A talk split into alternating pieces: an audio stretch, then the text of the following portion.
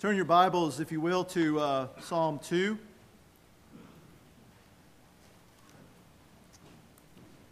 I recognize in a uh, few years we'll probably all be saying, or the pastor will say, turning to your smartphone and scroll to your app that has the Bible. I'm just reminded of that because yesterday, or this past week, kind of yesterday, I got a new phone. And uh, I don't, uh, I'm not much on technology, and uh, I like the benefits, but I'm not very good with it. And uh, I had a flip phone, and I had to bid fond farewell to my six year old flip phone. I'm going to miss it. So if you have a flip phone, keep it, you know, keep the faith if you have it. But I realize we're all going the way of smartphone. And, uh, and I, I, say that uh, technology this past week as well, and this will lead into my scripture here. Uh, I had to travel to. Um, uh, out of town to a place I hadn't been before, the, the, the hotel I'd never been to, and, uh, and I had to get from the airport to that, uh, to that hotel. And, and so um, before I even left, I got on Google Maps and went to the satellite overview and looked at uh, where it was and kind of how it looked from above and all the streets going there. But then, if you know anything about Google Maps, you can now go to the street level view and basically take the ride for, with the Google Maps guy around the, down the streets that, that will lead you to your place. Uh, you can see where you're going, basically. Um, and uh, I say all that to say that Psalm, uh, Psalm 1 and Psalm 2 both are dealing with that, that whole question of, of where you're going. Um, Psalm 1 asks, Where are you going? Which paths are you on? There are basically two paths uh, in, in life. And Psalm 1 asks that question. It poses that issue before you, before us all. Psalm 2 answers the question where is history going? Where is history going? And so, we, with that in mind, let us look to uh, Psalm 2. Why do the nations rage and the peoples plot in vain?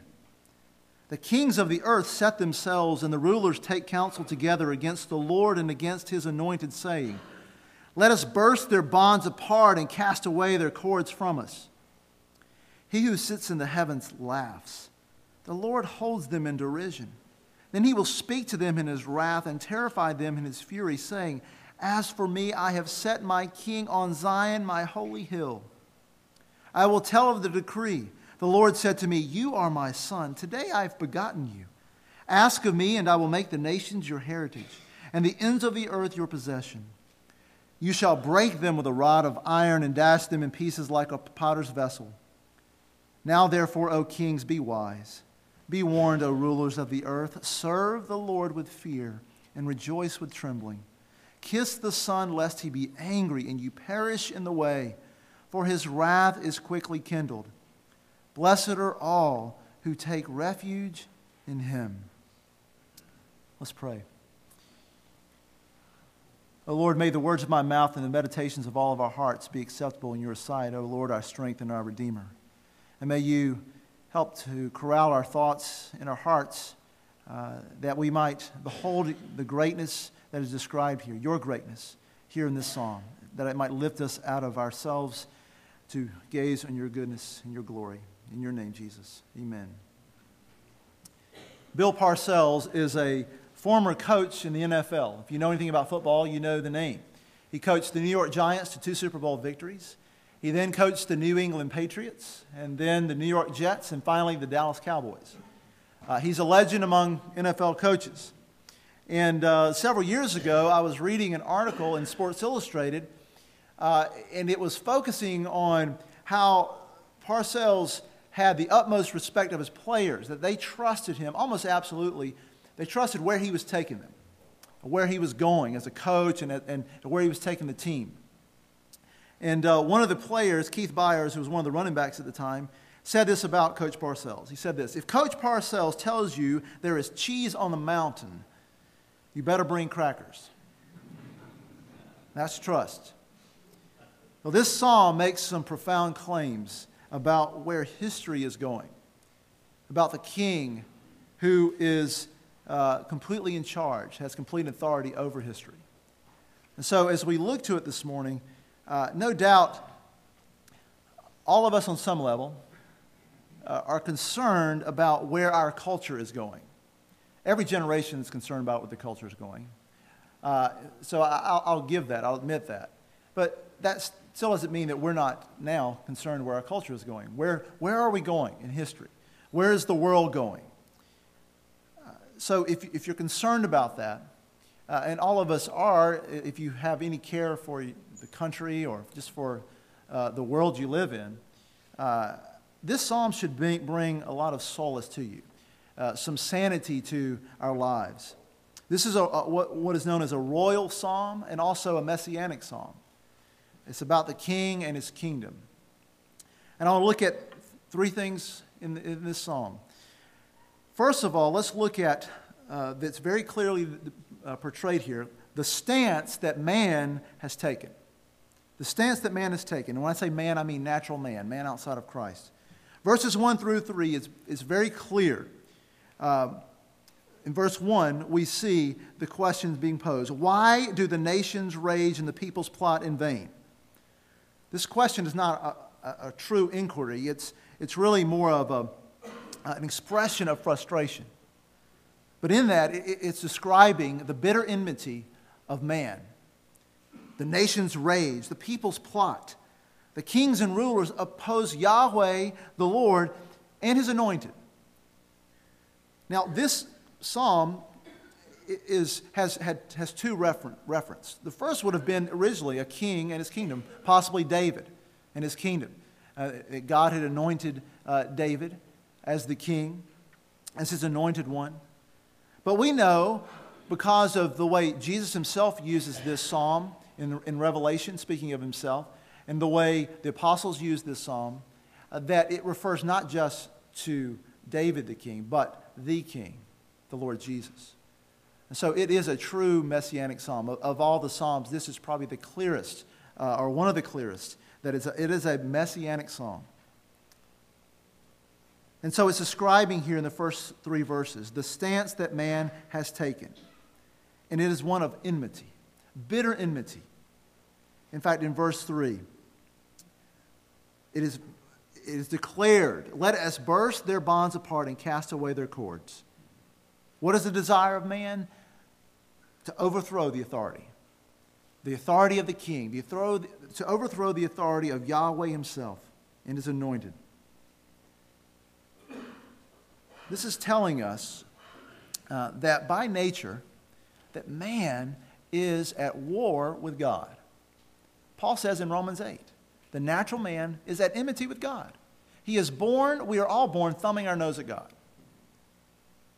Now, this takes shape in different ways. Sometimes it's very overt, it's, it's out front. You, you can, you, people will be right out front with it against God, but often it's not that way. Uh, so it, it's sometimes overt and sometimes it's masked, it's much more subtle. I like to run, and one of the places I like to run is the Green Springs Trail, which is not far from here. And uh, one of the trails, and Don and I run there on Saturday mornings, and, uh, and a couple weeks ago, I noticed one of the stop signs, they have a little stop sign for the trail um, in case you run into another runner somewhere, I guess. Uh, none of us are going that fast to where we'd hurt each other if we ran into each other. But they have a stop sign on this trail. And on the stop sign was some graffiti. And, and the graffiti uh, says, said, uh, Hail Satan, uh, ignorant Christians. And it had a kind of a, one of the pentagrams uh, up there. Might have been teenagers, you know, trying to jerk the chain to Christians. I don't know. Um, but uh, that kind of it kind of shocks us. How can people, you know, in our community say that? Are there people out there who actually like that? Um, sometimes it's a little more subtle in the current marriage debate that's going on in our country.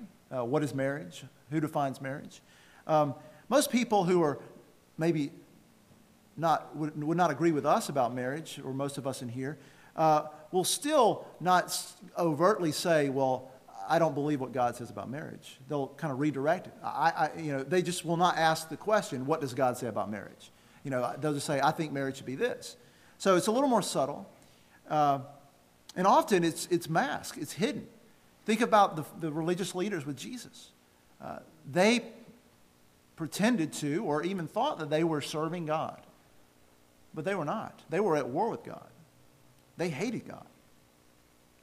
So it's bitter enmity that's described here against the Lord. But it's also a premeditated enmity.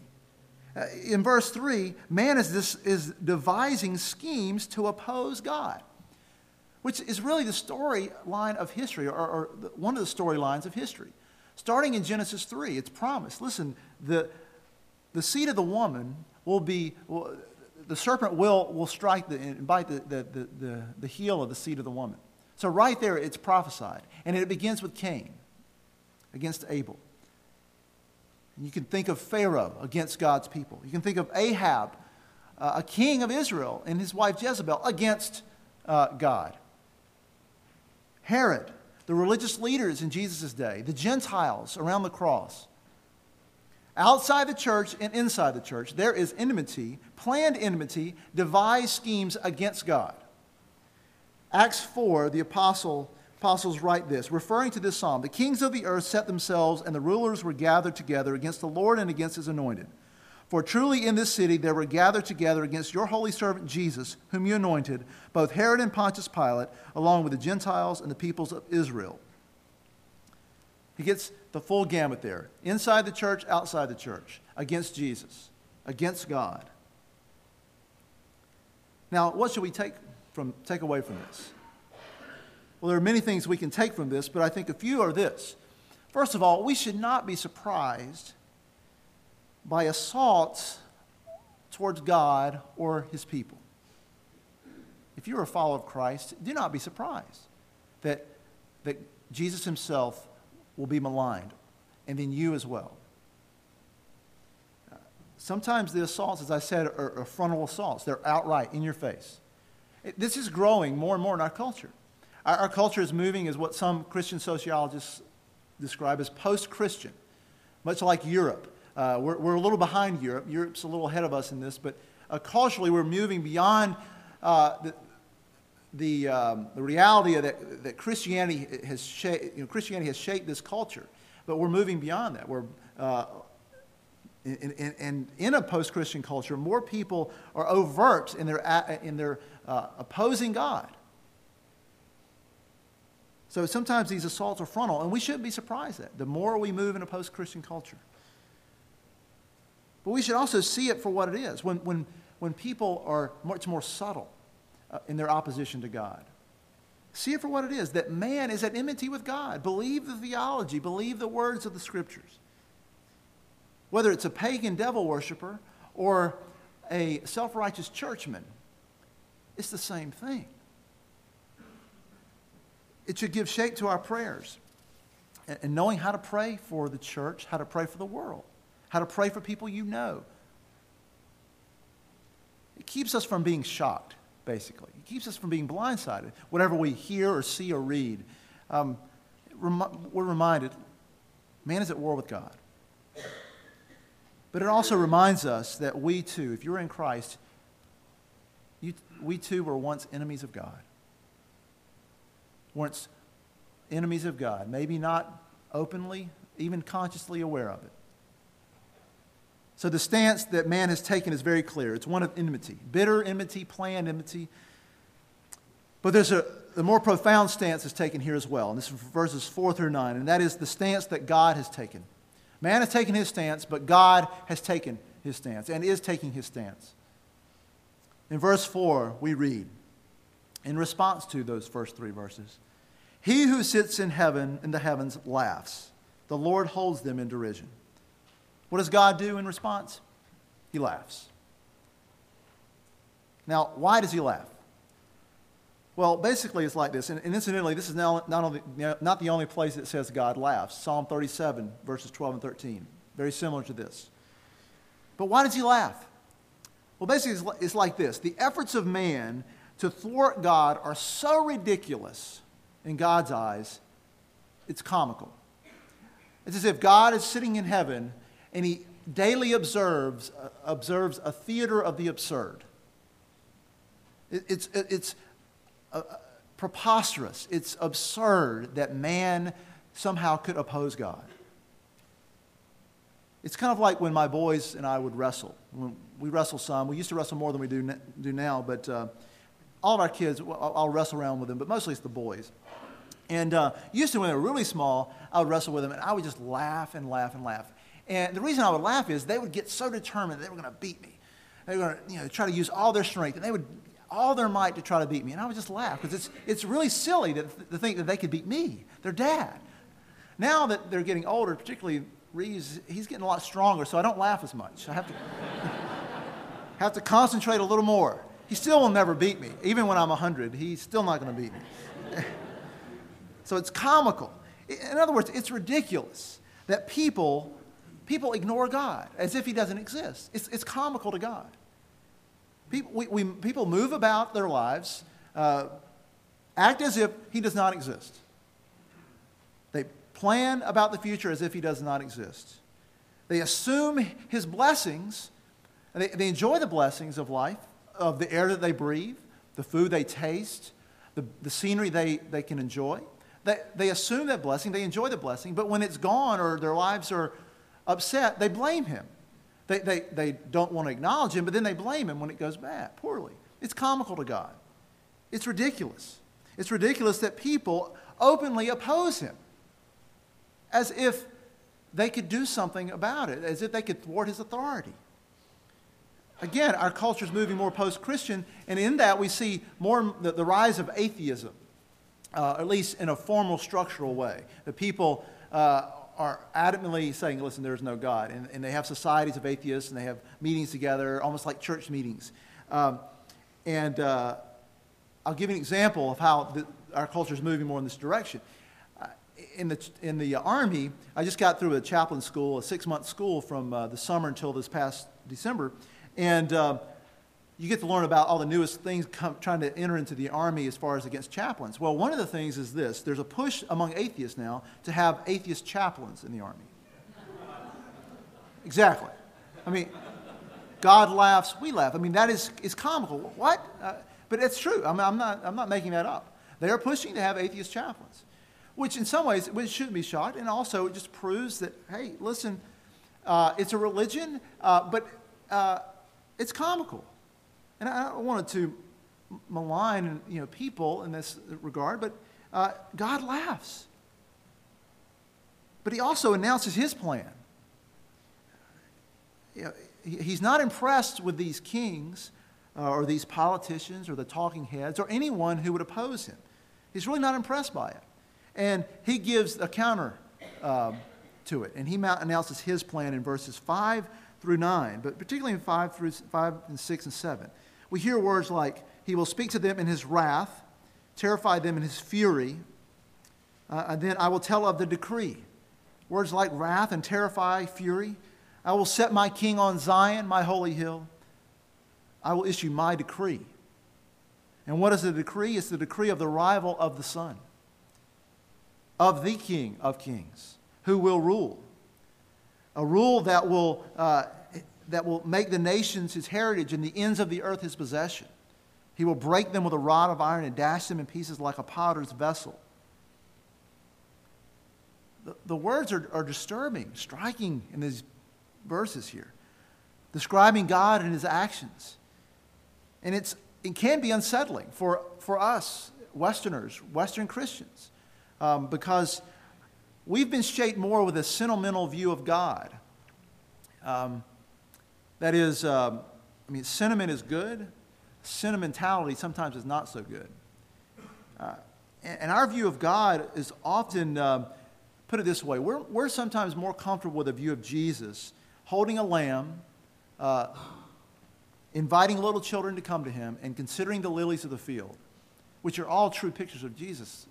We're more, we're more comfortable with that than with the picture of Jesus in Revelation riding on a horse to do battle with his enemies and with with images and words like these. Ralph Davis puts it this way, commenting on this, this psalm. He says, If you have imbibed a Western sentimental view of God as the great soupy softy in the sky, then you will not understand the picture of verse 4 and the following verses. In fact, it will likely offend you.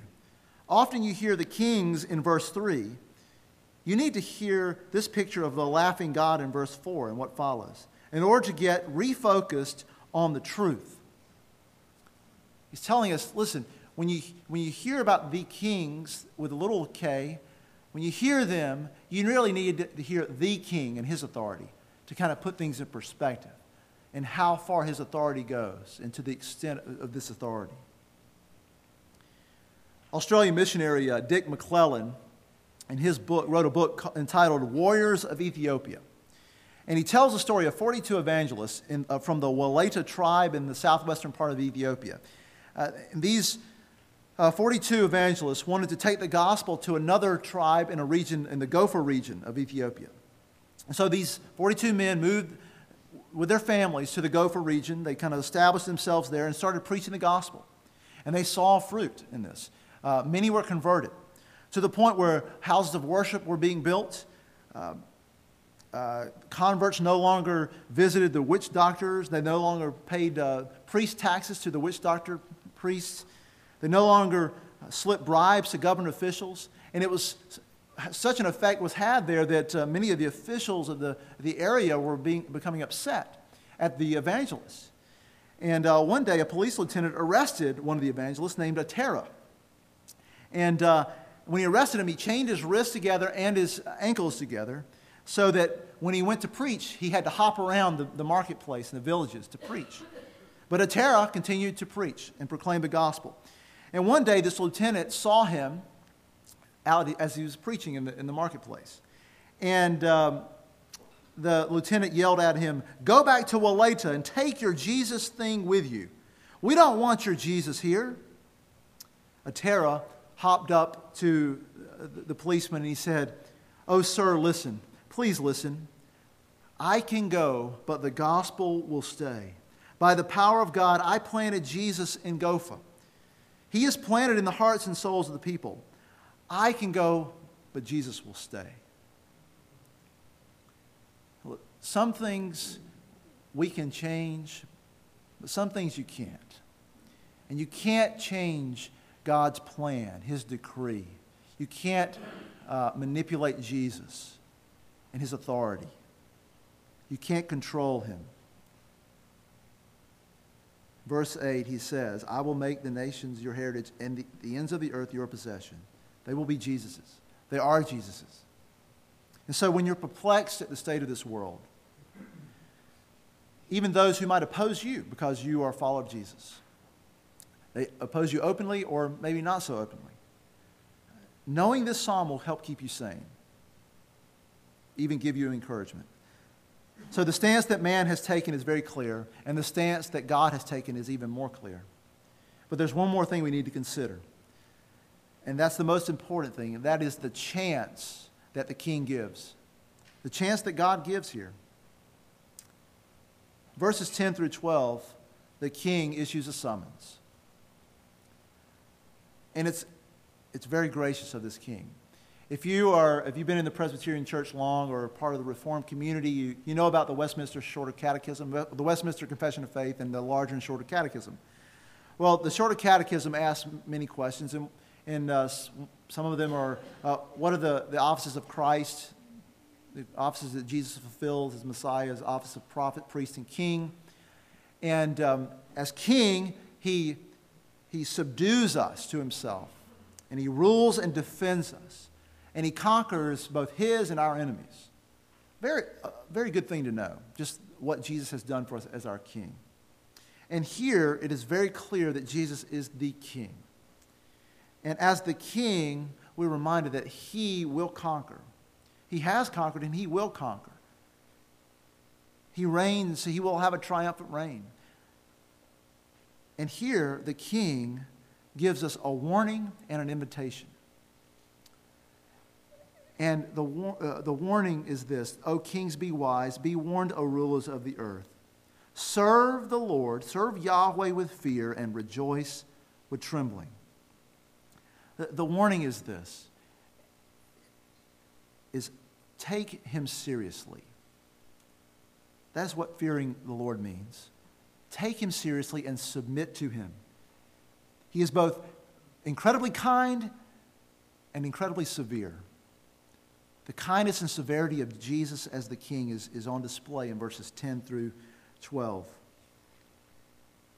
Again, our Western mind um, some of this sounds harsh to us, some of the words here. But consider how gracious it is of God to warn us, to warn People who every day, day in and day out, thumb their nose at him, who thwart his authority or attempt to thwart his authority, who mock him, who mock his institutions, who mock his people. He is long suffering, he is patient. He warns, he warns, he warns. So this warning is gracious. Don't see it as a harsh God, see it as a gracious God. But he also invites. It's a royal invitation. I haven't received a royal invitation. No doubt most of you in here have not received a royal invitation. We don't live in a monarch, but some of you have visited England or have spent time there. Uh, maybe you have had a royal invitation. Um, the royal wedding, some of you might have heard about that uh, last year. Um, you know, you probably would have been excited if you had gotten that invitation if you lived in England. Well, here's an invitation to all, and it's this verse 12 kiss the Son. Now, what does that mean? Well, it means uh, to do homage, to bow your knee to the King, the King. 1 Samuel 10, uh, to prove to you that this is what it means, Samuel kissed Saul when he anointed him as the king. And in 1 Kings 19, the Lord spoke of 7,000 in Israel who had not bowed the knee to Baal or kissed him.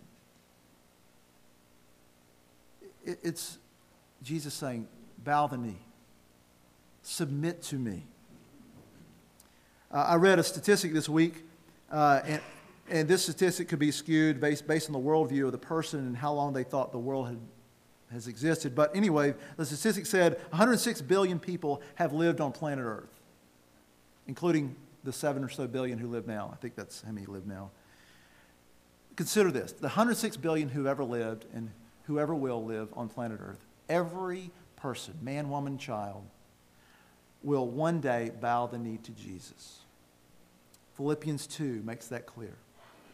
The question is, when will you bow?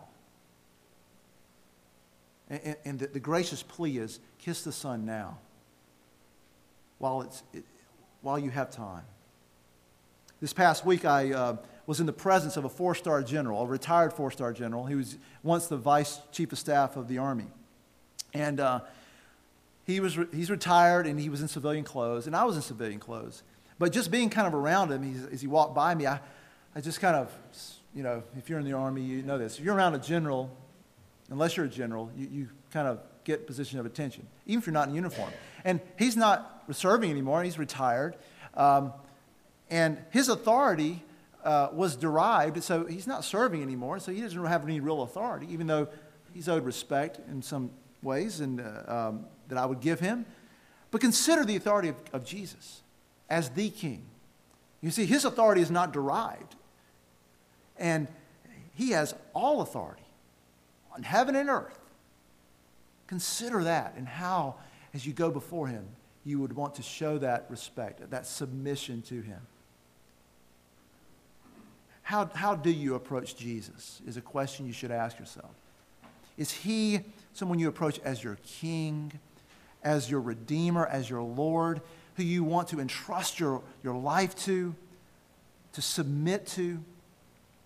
Or do you have a view of Jesus as he's my, my personal assistant who helps me find parking spaces when I crowded parking lot, who um, puts his arm around me and just winks at me even when I'm sinning? Now, Jesus is personal. Don't get me wrong. He's our brother, He's our friend.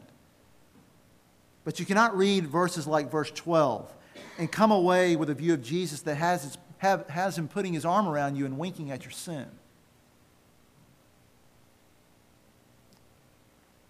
The summons of the king. It ends with, Blessed are all who take refuge in him. Psalms 1, Psalms 1 and 2 come, kind of go together. It begins in Psalm 1 with Blessed is the man, and it ends with Blessed are all who take refuge in him. Bottom line, this psalm is saying there is no refuge, no safe place outside of Jesus Christ. And so, if you're not a believer, come to him. Kiss the Son. It's a summons, a gracious summons, but a, a summons that has real authority. It's saying when it's, when it's all said and done, ultimately it's about the king and his kingdom. Our lives are filled with problems and issues that, and sometimes we can easily navel gaze and get so bound up in our own issues that we forget the big picture. And this psalm brings us back to the king and his kingdom. The stance of man, he hates the king. The stance of God, the, he has all authority. And the chance that God gives, he summons us all. Eric Liddell was uh, known as the Flying Scotsman. A lot of you have seen the movie Chariots of Fire or heard of it or read about it. Uh, Eric ran in the 1924 Olympics, won the gold medal in the 400 meters. Um, the reason he didn't win the gold in the 100 meters is that he refused to run the 100 meters because it was planned to be run on the Sunday, and he refused to run um, on the Sabbath. As a, as a Scots Presbyterian, you just didn't do that. And uh, he uh, would say when he trained for the 400, I, I run the 200 as fast, the first 200 as fast as I can, and the second 200 uh, faster with God's help. What you may not know about Eric Liddell was that um, uh, he, he also became a missionary to China.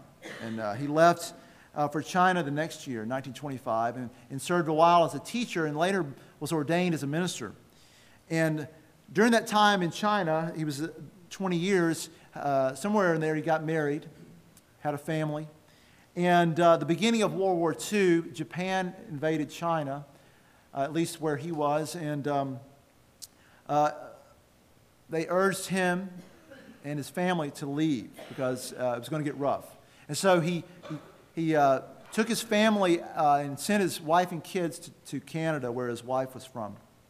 And um, they stayed there with her family. But he stayed there in China to serve the people there, to serve those. And eventually, uh, he and the people he was serving, the Chinese he was serving, got rounded up. And uh, they were taken to an internment camp, uh, a, a, prisoner of war camp, basically. And um, he later died there five weeks before that, that camp was, was freed. But on the bus, on the way to where they didn't know where they were going, on this bus, uh, as they took off the bus, uh, Eric began singing the hymn that we sang this morning, the very first one. I didn't know that was planned this morning he, he began to sing, Jesus shall reign where'er the sun does his successive journeys run. His kingdom stretch from shore to shore till moons shall wax and wane no more. He didn't know where he was going, the specifics of it, but he knew where history was going because he knew the Jesus who reigned over history. We don't know where history is going, where November will bring us. Um, I don't know the details of where history is going, but we know this. If Jesus tells you that there is cheese on the mountain, you know what to bring. Let's pray.